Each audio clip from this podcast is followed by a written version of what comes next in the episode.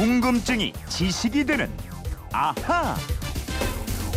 네, 세상의 모든 궁금증이 풀릴 때까지 궁금증이 지식이 되는 아하입니다. 네, 경남 진주시에서 박세영님이 주신 궁금증인데요. 김정호 선생님의 대동 여지도를 보다가 궁금증이 생겼습니다.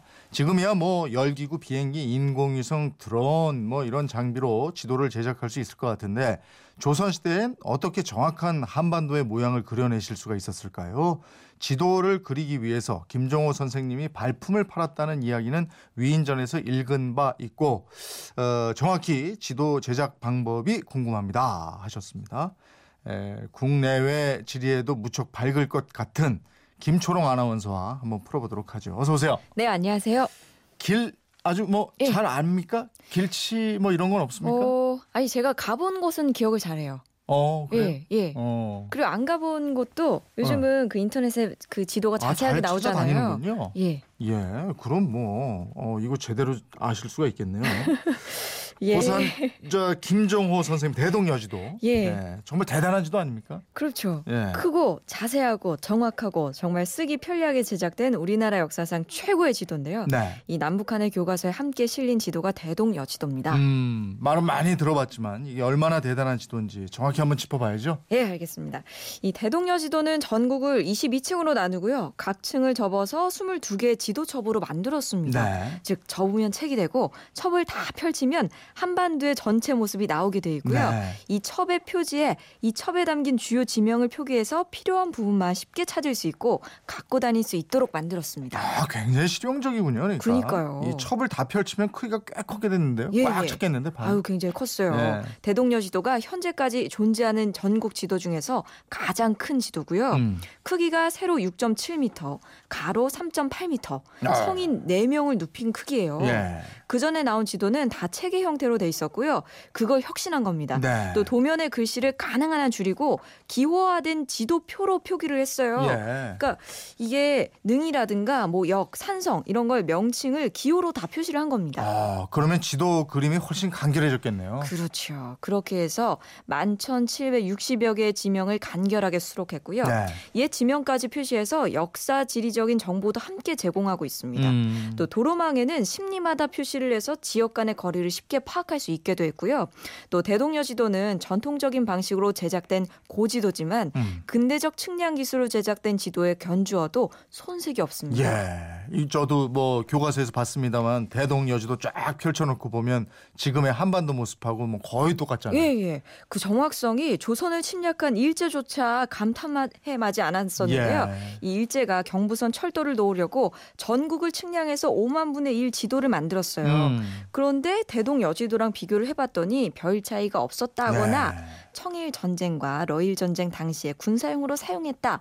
우리 토지를 침탈할 때 측량에도 이용했다. 이런 등등등 여러 가지 일화가 있습니다. 예. 이그 당시에 참 대단한 지도를 만들었다. 뭐 대단하다 이렇게밖에는 말할 수가 없는데 그러게요. 어떻게 이렇게 정확한 지도를 만들었을까 참 궁금해요. 위인전에 나온 대로 정말 백두산을 일곱 차례나 오르내리실 정도로 전국 방방곡곡을 다니면서 발품을 팔아서 만든 건가 이런 궁금증도 있고 말이죠. 예, 아니 뭐 백두산 이야기뿐만 아니라요. 뭐 대원군이 대동여지도의 정밀함을 보고서 지도 목판을 불태웠다. 예. 김정우를 국가 기밀 누설죄로 투옥시켜서 결국 옥사했다. 음. 이런 얘기 들도 많이 퍼져 있는데요. 네, 이건 다 근거가 없는 얘기입니다. 네. 당시 교통 등이 불편한 상황에서 백두산을 일곱 번 오르고 전국을 세 번씩 돌아보았다는 건 사실상 불가능하고요. 음, 음. 아이언맨 아니면 힘들죠.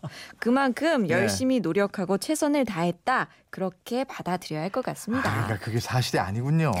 근데 예. 왜 이런 얘기가 퍼져? 지금 얘기하신 대로 예. 그만큼 열심히 했다 이런 거예요? 아니 그런 이야기들이 일제 강점기 때 교과 서 조선어 덕분에 실렸기 때문입니다. 아, 일제가 자기가 침탈한 조선 조정의 무능함을 드러내고 싶어 했고 폄하하기 위해서 그런 이야기를 만들어 넣은 거예요. 어. 그런데도 사람들이 그 내용을 믿었던 게 예. 그만큼 대동 여지도가 아주 정확하고 상세한 정보가 담겨져 있었기 때문입니다. 네. 아니 근데 김정호 선생이 백두산을 일곱 번 막 몇 번 오르지 않았다면 그리고 조선 팔도를 그렇게 누비지 않았다면 어떤 방식으로 그렇게 정확하고 훌륭한 지도를 만들었을까요? 아니 그러니까요. 저도 궁금해요. 학자들이 연구한 걸 보니까요. 현지 답사를 해서 만들었다기보다는 뭐 비변사나 규장각에 소장된 지도, 또 민간이 소장한 여러 지도, 지리지 등등을 섭렵해서 만들었다고 보고 있습니다. 예. 이 김정호가 대동 여지도를 만든 게 1861년이거든요. 이전에 약 20년 전에 전국 지도인 청구도, 1840년대에 서울 지도인 수선전도를 제작하는 등 다양한 지도를 이미 많이 제작했습니다. 아, 그러니까 대동여 지도가 완전히 새로운 지도는 아닌 거고 예. 기존 지도를 집대성했다 이건데. 그렇죠. 그렇다면 그 이전의 지도도 뭐 아주 훌륭했겠네요. 아유, 그러니까 이렇게 탄생했겠죠. 네. 조선 전기에 이미 전국도, 도별도, 세계 지도 등이 제작됐고요.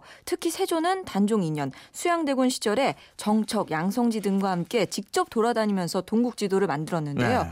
교통, 항구 등이 비교적 상세히 표현되어 있고요. 네. 특히 김종호 직전에 18세기 중반 정상기는 이 조선 후기 지도사에서 분수령이 되는 동국 지도를 제작했습니다. 네. 이 백리척이라는 독창적인 축적을 개발해서 거리랑 방향이 정확한 지도를 만들었습니다. 예. 어, 뭐 한반도의 모양을 그대로 그려놨어요. 그러니까요. 예. 그리고 굉장히 예술적이에요. 이 그려놓은 예, 게.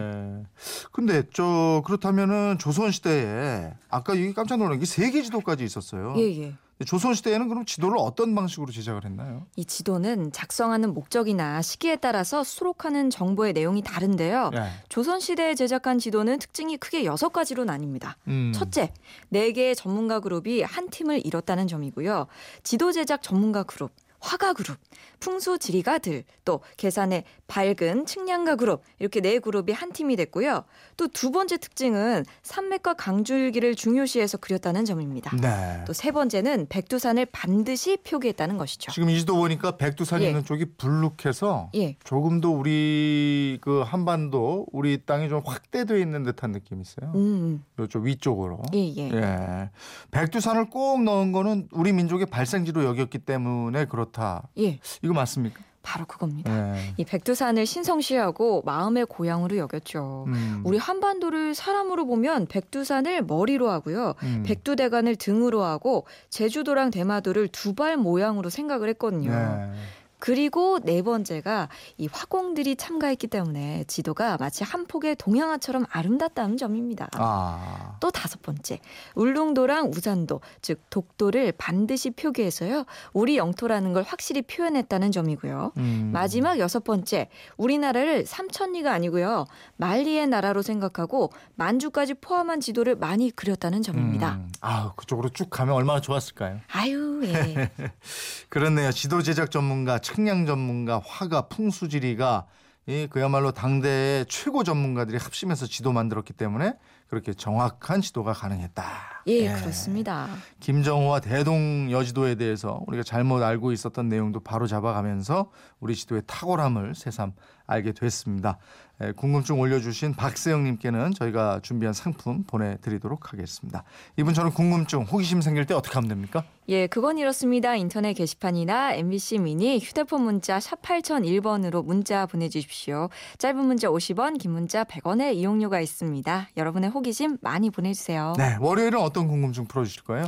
우리나라에 들어와 있는 외국 대사관은 세금을 낼까요? 안 낼까요? 글쎄, 안 내는 거 아닌가?